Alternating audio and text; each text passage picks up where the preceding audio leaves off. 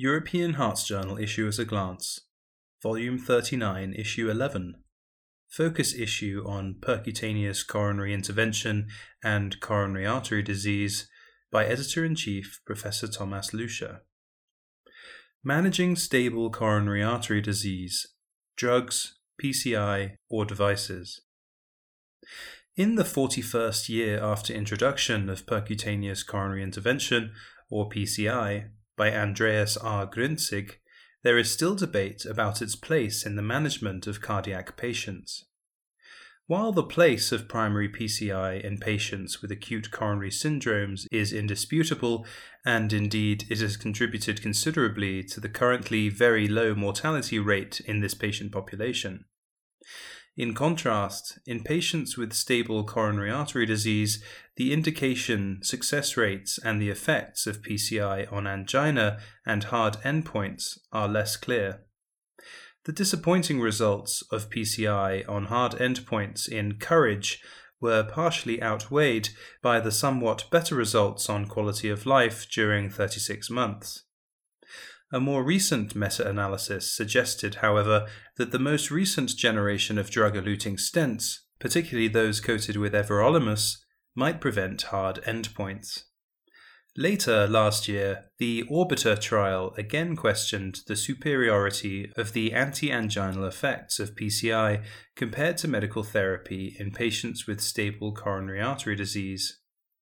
In a viewpoint entitled Orbiter Revisited, What It Really Means and What It Does Not, Bernard Chaitman and colleagues undertook a critical analysis of this complex trial. In particular, the authors systematically analysed the statistical power of the trial to come up with convincing results. Although the authors have to be complimented for finishing such a complex protocol successfully in less than two hundred patients with stable coronary artery disease, it appears that the Orbiter trial is substantially underpowered. There is a clear trend towards better exercise performance of patients undergoing P C I compared to those receiving anti-anginal drugs alone, and furthermore, they found a significantly better left ventricular performance in the P C I group. Thus, the Orbiter trial is unfortunately not conclusive, and it is not sure whether the ongoing ischemia trial will provide a convincing answer, as this trial has stopped recruiting with far fewer patients than planned.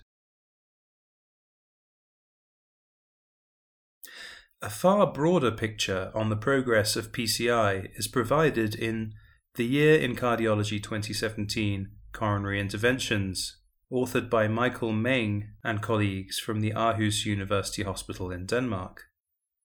The authors remind us that during the last decades, P C I has undergone major improvements, with the first real game changer being the introduction of bare metal stents, which made P C I safer and improved longer-term outcomes. Later on, drug-eluting stents were introduced, which resulted in a major reduction in restenosis, and also, with the newer generation drug-eluting stents, a low rate of stent thrombosis. Further, the introduction of intracoronary pressure measurements for assessment of severity of coronary stenosis, that is fractional flow reserve and instantaneous wave-free ratio, and intracoronary imaging, such as intravascular ultrasound and optical coherence tomography, for lesion assessment, the procedure has been further improved. Furthermore, adjunctive antithrombotic drugs and secondary prevention have optimized drug-device synergy. Still, forty years later, the research in the coronary intervention field is very intense, and the major developments published in twenty seventeen are nicely reviewed in this article. Major progress in the management of patients with chest pain has also been achieved over the last decades with the introduction of novel cardiac imaging modalities. In particular, the resolution, radiation exposure, and data processing of coronary computed tomographic angiography has been remarkably improved either as a single modality or as a hybrid procedure with nuclear techniques. However, the long-term prognostic benefit of the results of this technique in an asymptomatic population is uncertain.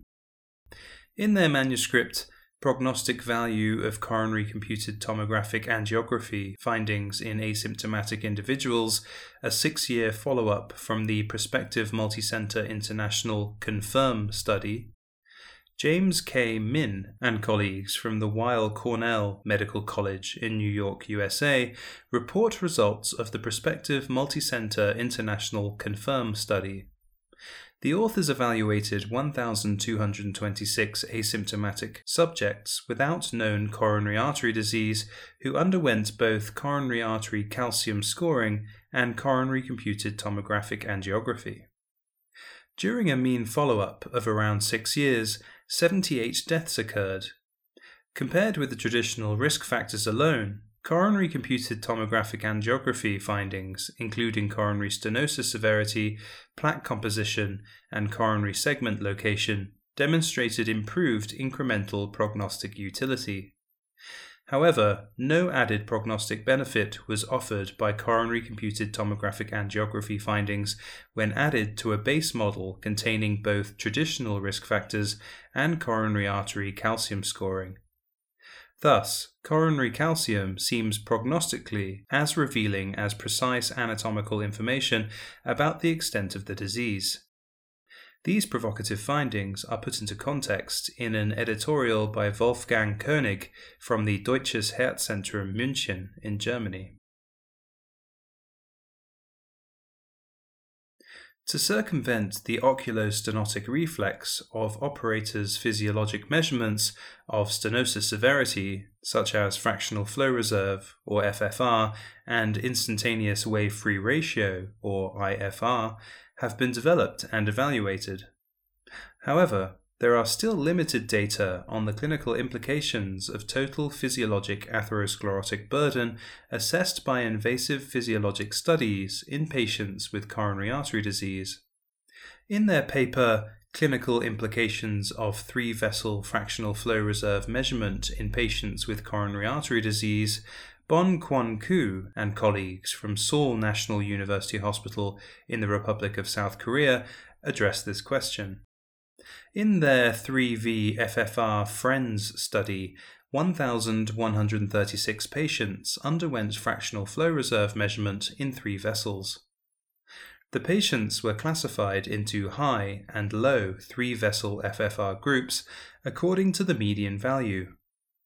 Mean angiographic percent diameter stenosis and fractional flow reserve were forty-three point seven plus or minus nineteen point three percent and zero point nine zero plus or minus zero point zero eight respectively.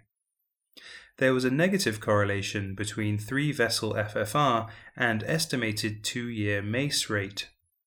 The patients in the low three-vessel F F R group showed a higher risk of two-year MACE than those in the high three-vessel F F R group with a hazard ratio of two point two. The higher two-year MACE rate was mainly due to a higher rate of ischemia-driven revascularization. In a multivariable adjusted model, low three-vessel F F R was an independent predictor of MACE with a hazard ratio of two point zero three one. The authors conclude that patients with high total physiologic atherosclerotic burden assessed by three-vessel F F R showed higher risk of two-year clinical events, mainly due to ischemia-driven revascularization. While coronary plaques are the major cause of myocardial ischemia, vasospastic angina is less common in Western countries, but an important presentation in Asian patients. While plasma serotonin seems to be a biomarker of coronary spasm, Rho kinase activity in circulating leukocytes has been proposed as a marker of disease activity. In their manuscript, Prognostic Impacts of Rho Kinase Activity in Circulating Leukocytes in Patients with Vasospastic Angina, Hiroaki Shimokawa and colleagues from the Tohoku University Graduate School of Medicine in Sendai, Japan, examined the long-term prognostic impact of Rho kinase activity in circulating leukocytes in one hundred seventy-four patients with and fifty without vasospastic angina.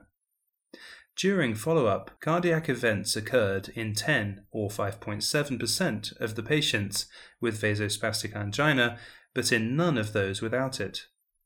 Kaplan-Meier survival analysis showed a significantly worse prognosis in vasospastic patients with high Rho kinase activity compared with those with low activity of the enzyme.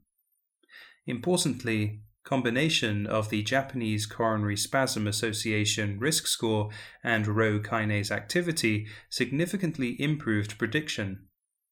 Thus, Rho kinase activity in circulating leukocytes is useful for prognostic stratification of patients with vasospastic angina, a finding that is further discussed in an editorial by Amir Lerman from the Mayo Clinic in Rochester, Minnesota, U S A.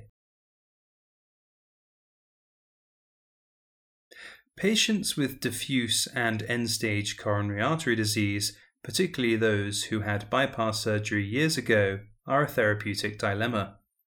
Commonly, both reoperation and P C I are technically unappealing. To address this issue, Shmuel Banai and colleagues from the Tel Aviv Medical Center in Israel have developed a new technique that they present in detail in their review, The Reducer Device in Patients with Angina Pectoris, Mechanisms, Indications, and Perspectives. Persistent angina is common not only in patients who are not good candidates for revascularization, but also in patients following successful revascularization. Clearly, there is a need for additional treatment options for refractory angina beyond currently available pharmacological and interventional therapies. In such patients, the success of a new therapy is mainly judged based on its effects on patient symptoms, functional status, and quality of life, rather than hard clinical endpoints. The coronary sinus reducer R is a novel technology designed to reduce disabling symptoms and improve quality of life of patients suffering from refractory angina. The editors hope that this issue of the European Hearts Journal will find the interest of its readers.